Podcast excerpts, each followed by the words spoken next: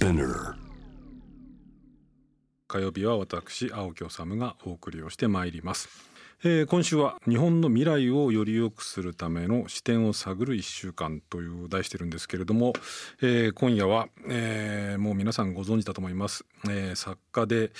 えまあまあさまざまな社会問題に対しても積極的に意見発信されています中村文則さんにお話を伺います。中村さんこんばんは。あ、こんばんは。どうもよろしくお願いしますご。無沙汰してますあ、どうもどうもご無沙汰しております。去年2月に番組に出演したしていただいたんですけれども、そうですねええはいその後、えっと今最新刊はこれ幻冬舎から出てます逃亡者ですね。そうですね。はい。ええあの僕今これまだ正直に嘘言うの嫌なんで正直に言うと、はい今途中までなんですけれども、え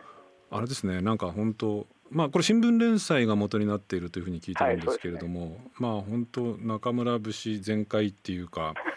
本当にあれですね。なんか重厚というかあの今の社会問題にものすごくこうコミットしコミットっていうかあのこう関わろうというか関わっていこうっていう意思がもうふあのふつふつと感じられる作品なんですけれども。そうですね。はい。うん。これあのねまあネタバレになっちゃうとあれなんですけれども、ええ。これこの「逃亡者」っていう作品で一番中村さんがこうメッセージとして発したかったことなんか冒頭とか前半に出てくるとか、まあ、その主人公になってるこのジャーナリストっていうのはーはい。なんとなくあれなんかちょっと僕のことも書いてあるの？みたいな感じもしたんだけど まあそんなちょっと勘違いだと思いますけれども一番書きたかったことっていうのは？やっぱりあのまあ日本は僕はあのちょっとどんどん悪い方向へ向かっていると思っているんですね。うんあのまあ右傾化というか保守化というか、まあはい。権威主義化していっているので、まあ差別も進んでますし、うん。まあそういったこう流れの中で今何が必要なのかっていうことをまあ意識して。うんまあ書いたんですけれど。まあ、そのうん。舞台はまあ現代なんですけど、はい。まあ、その明治のこの、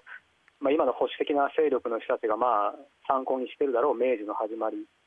で、まあ、起こったまあキリシタンの迫害であるとか、はい。あとはまあ第二次世界大戦におけることとか、まあ、うん。日本にとって非常に重要な時代も踏まえつつ、その辺のシーンや歴史的事実も書きつつ、まあ、舞台は現代うん。の、まあまあ、いわいわゆるそのリベラル側にいるようなジャーナリストを。うんうん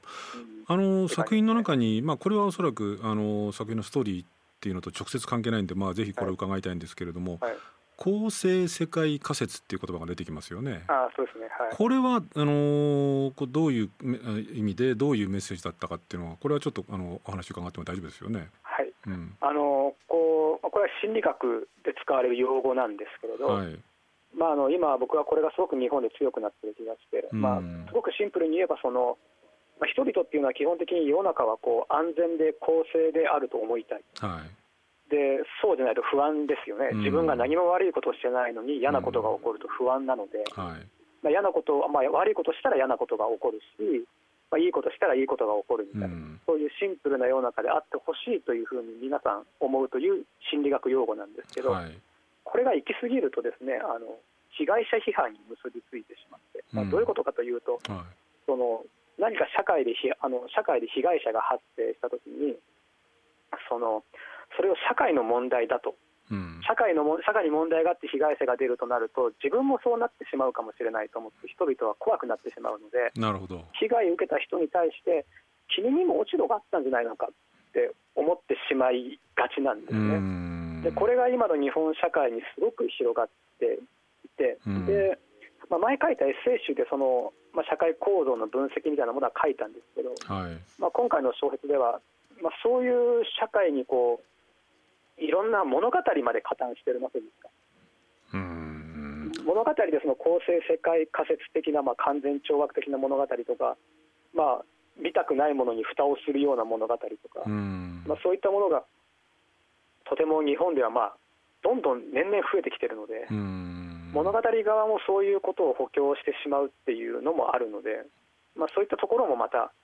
まあ、社会を分析して物語論としてもまあ書いてみたんですけどおっしゃるようにその全く僕も同感なんですけれどもそのだからこう自分たちのこう例えばこう社会あるいはこうはい政治だったりとか体制だったりとかっていうことをまあその疑うというかですねそちらそちら側に問題があるって考えると自分たちもあのこうに問題があると思われちゃうっていうふうに確かにそのそういうふうに捉えて被害者批判とか弱者批判しちゃうっていうのは確かにそうだなと思いつつ、はい、でもこれ政治を疑ったりとか時のこう社会自分たちの社会を疑うっていうのはこれ本来はその政治や社会が進歩するためにこれ必要なことですよね。ね、あのそれがないと国は改善しませんし、社会も改善していかないので、でなので、その公正世界仮説が強くなりすぎると、被害者批判が強くなりすぎると、あの社会問題を考える人が減る。ん。です。何か問題が起こっても、それはもう彼らが悪いみたいな、あの被害あの被害を受けた彼らも落ち度があるから悪いんでしょうみたいなふうになると、社会が改善されないので、社会はより悪くなる。なるほど。より悪くなって被害者がより増える、そしてもっと悪くなるっていう非常に悪循環、今、日本はその途中にあると思あのー、決してこじつけではなくその、はい、これ、まあ、中村さんも今日これから伺いたいんですけれども、はい、僕もちょっと先ほど少し番組の中で触れたんですが、はい、例のあの日本学術会議の会員候補6人をその任命を政権が拒否したと。でこれまあそもそもそんな権限が政権にあるのかとか推薦名簿を見てなかったっていうふうに言った菅さんの問題もあるんですけれども すごいですけどね。そうなんですよね。まあその本当ひっくり返っちゃうんですけれども、うん、ただその今のお話にちょっと引き引きつけて言うとその学術とか学問とか科学とかっていうのは、まあ、真理を追求するものなので当然ながら今の政治とか社会とか多数派の考えとか常識とかっていうものに対して時にはこう果敢にこう批判を批判を加えることもあるわけですよね。それが社会を進歩させるんだけどもやっぱりもうこれはもう嫌だっていうこういうことなんですかね。そうですね、まあそのまあ、同盟者でもその今、そのリベラルに置かれている状況の人がそういう保守的な権威主義者とか、まあ、政治家と仲良くしているような知識人たちにまあ攻撃されるような、まあ、そういうまさに今のような状況も書いてるんですけど、うんね、あの問題の、まあ、本質は要するになんで任命しなかったかを説明しろって言ってるんですよね、うん、こちら側が、うん、説明をしてくださいと言ってるのに説明ができない、うん、ここがポイントなんですよ、うん、つまりその権力側が権力を行使したその理由を言わないっていうのは、うん、これすごいことなんですけど、でもこうテレビをつけますとですね、あの論点ずらしのオンパレードなんですよ。そうですね。で非常に僕はだから気持ち悪くて、でまあこういうのはまあ安倍政権の時に書いた逃亡者でも書いてたことが、まあ、菅政権でも続いちゃってるんですけれど、うん、その事実はこうでこうだからこうだよっていうつまり任命しなかった理由を教えてくださいって言っているのが、うん、いや学術会議になんかこういう問題があるとか、うん、話をずらししかもそれがデマだったりもして、あのすごくねもうみんなが知ってる民放の定石解説員みたいな人までデマを言ったり、うん、まあそうテレビにすっごいよく出る、ね、人たちもなんかツイッターでデマをやったりとか、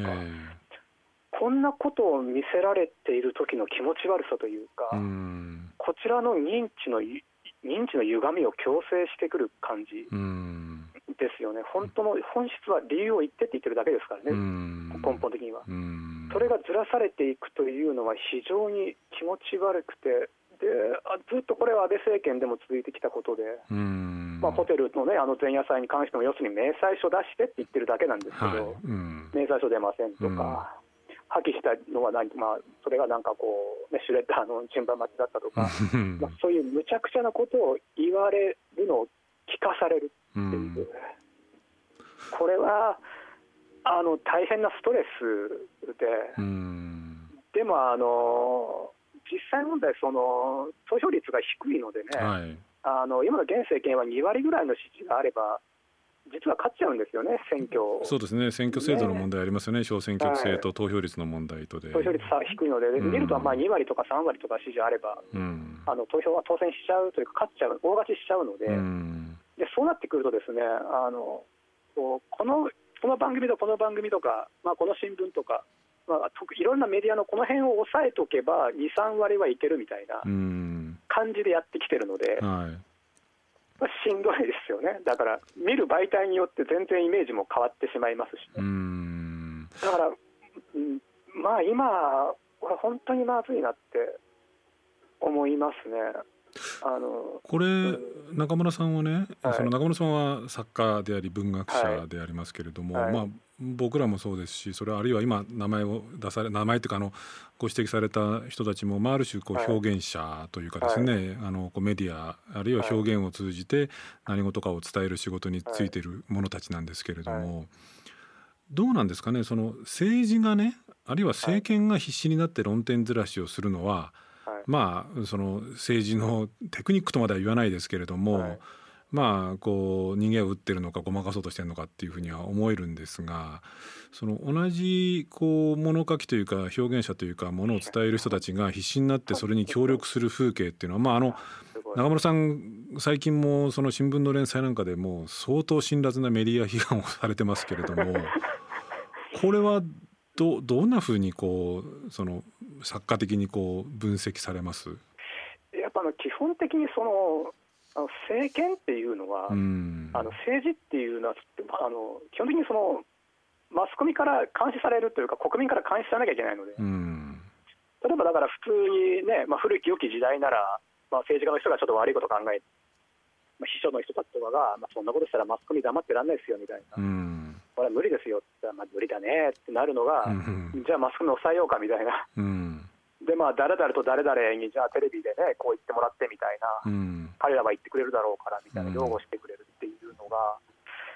いやこんな時代にとうとうなったかなと思って、うん、いや基本的にその権力っていうのは暴走しがちなので、うん、あの監視してあの言わなきゃいけないんですよね、悪いところは。だからもうもう嘘ついてまで擁護したりする人たちは本当になんかすごい僕は不思議でしょうがなくて、なんかご飯とか美味しいのかなって思っちゃうんですよね。いやなんかああいうこと言った後に、やっぱおにぎりとか食べるわけですよね、彼らも。おにぎり食べて美味しいって思えるんだなとか、朝鏡見て、ああ、俺、今日も政権擁護しちゃったとか思うんですかね。だからもうすげえ不思議で、しょうがないですね。あのー、でもね、あの、うん、あれなんですね、ボックスも今、いろいろ新聞とかでもね、まあ、うん、まあ、言ったりもするんですけど、ええ、でもあの、言う作家って結構限られてて、そうですね。でも一回聞いたことあったんですよね、記者さんに。うん、あなんでまた僕なのっていうのを聞いたことあるんですけど、うん、そしたらやっぱりね、あの断られるんだっていうんですよね。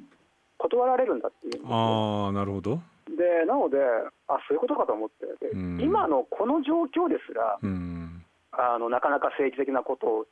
言わない人たちがいるっていうことはですよ、うん、これ以上、この抑圧的というか、うん、そういったこう権威主義的な事態がもっと保守化していくと、ですね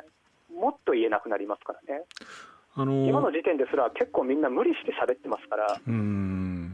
うんあの以前ねその、中村さんにあのインタビューというかちょっとお話対談をさせていただいた時に、すごく印象的だったんですけれども、その中村さんご自身その今の政治であったりとか日本社会であったりとかっていうものにものすごく危機感を感じてらっしゃると。で危機感を感じていてやっぱり言わないような作家の書くものっていうのを読みたいですかっていうふうにこうおっしゃって僕はすごく印象に残ってるんですけれどもやっぱりあのあれですかそのもちろんそのそれぞれの作家さんのこう都合だったりとか美学もあるんでしょうけれども、うん、だけどやっぱり中村さんはやっぱり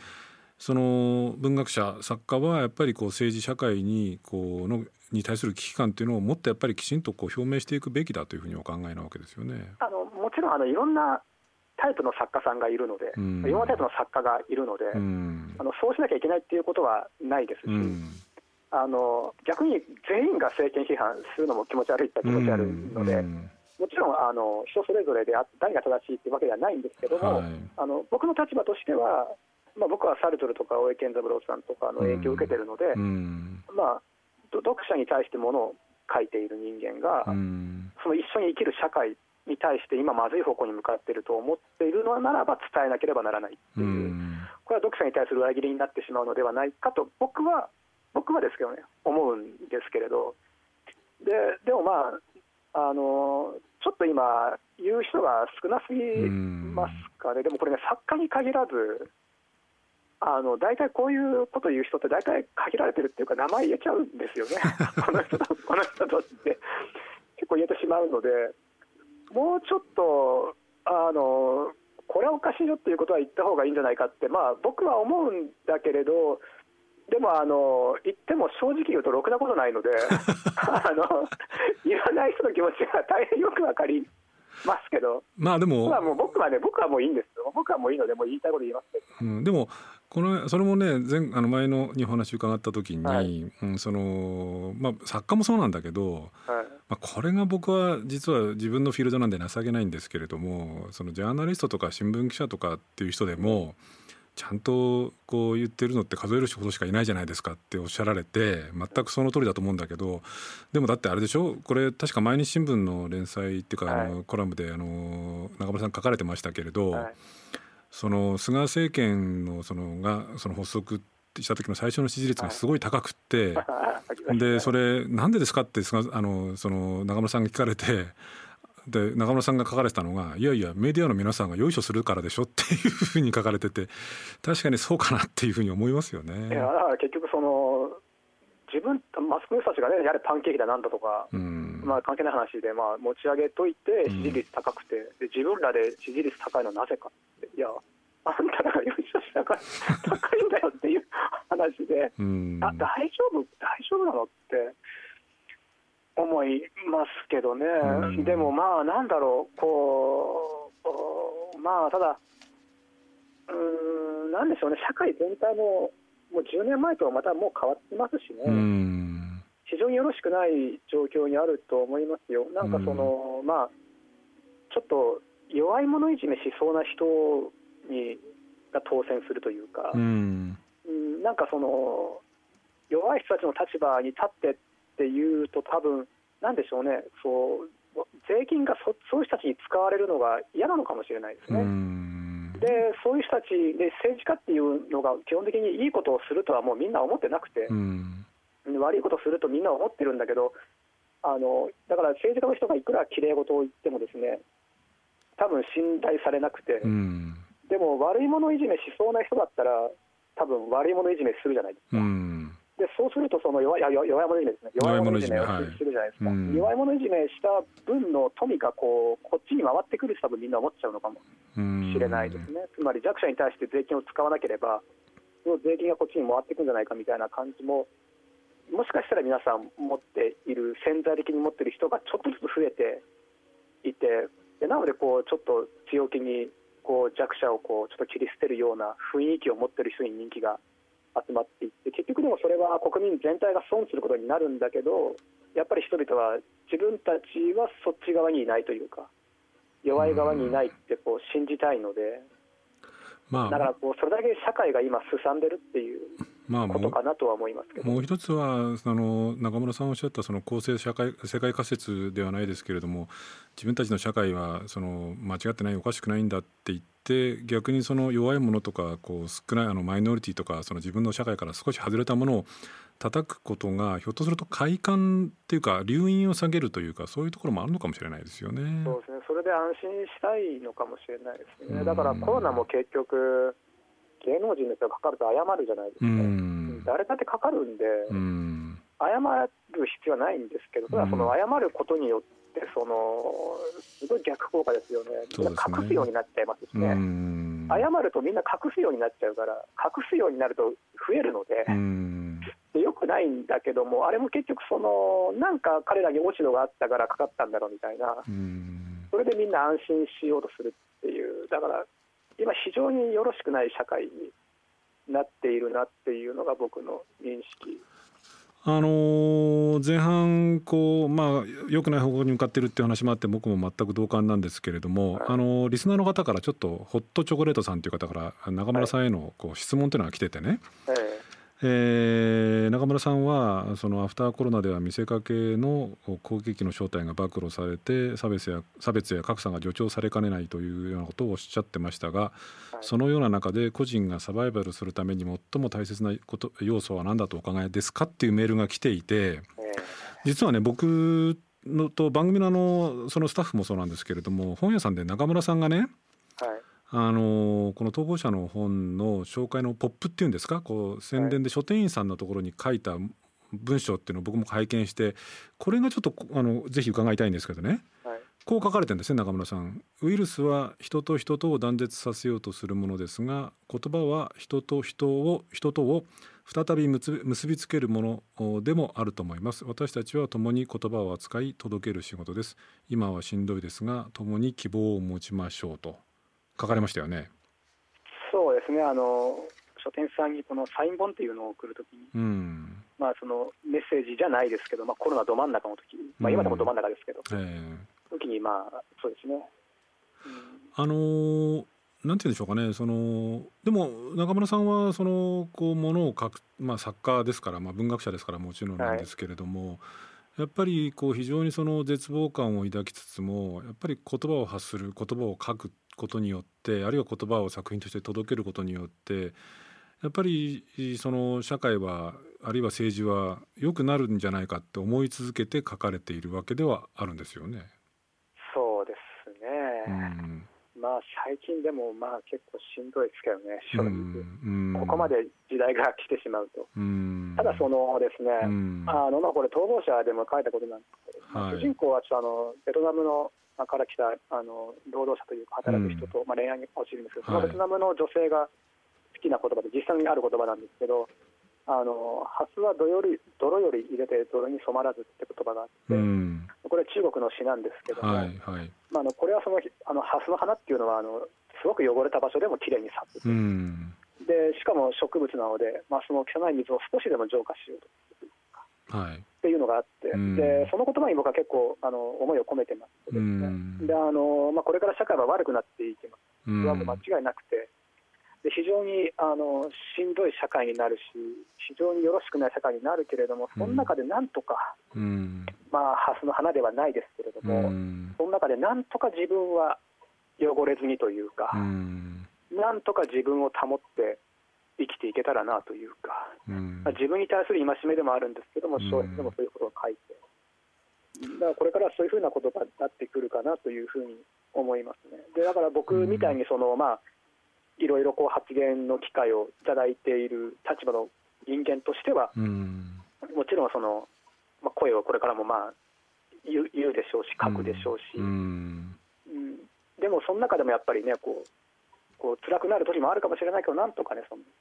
まあ、そういう社会の中でも自分はこう染まらないようにというかっていう気持ちをまあ一応持ってなんとかやっていこうかなっていう思ってますけどね。あのどうなんですかねその作家であり文学者である中村さんは、はい、そういうその辛くても厳しくてもそういう表現活動を続けていく。でも、ある意味でそのそういう表現活動をできる立場にもあると思うんですけれども、はい、しかしまあ例えば最近ねその政権に歯向かうと学術会議からも外されですね あるいは官僚は左遷されですねえ、まあひどいケースに至ってはそのこう不正をやらされてまあ命を絶つなんていうケースも起きてるわけですよね。そのまあそれは僕らメディアジャーナリズムの仕事の情けなさっていうのは中村さんのおっしゃる通りなんですけれどももっとなんていうのかなこうどうどうにもならないそのこう泥にある種こうなんか手を突っ込まないと仕事ができないみたいな人たちっていうのもやっぱりどうなんでしょうねやっぱり増えているだからそういう人たちがこうどうやってこうこう泥をかき分けながらこう生きられるのかっていうあたりは僕なんかちょっとね心配になっちゃうところもあるんですけどね。いや本当にそのまあ一番の問題はその現場っていうよりはまあ上司ですよね。そこの意識改革がないとやっぱしんどいですよ。そのメディアの会長だか社長だかと政権がご飯食べてるって言われたら そりゃ萎縮しちゃいますからね、それも分かってやってますから、だから本当にしんどいとは思うんですけれど、ただ、その歴史を振り返ったときに、その自分は何をしたかっていう、だからまあその、まあ、ちょうど逃亡者書いたからまあ言うのもあれなんですけど、まあ、作中にもあるんですけれど、はい、いろんな時代背景において人の動きというのはそれぞれだったんですよ。あのあのキリシタンが迫害された時も戦争中でもそれぞれの人は体制側についた人もいれば抵抗した人もいて、うん、振り返った時に自分の行動があのどちらがまあ正しい、正しくないというのもあるんですけど、まあ、どちらがまあかっこよかったかというかね、うん、うん、どちらがあの、うん、生き様としてなかなか良かったかっていうか、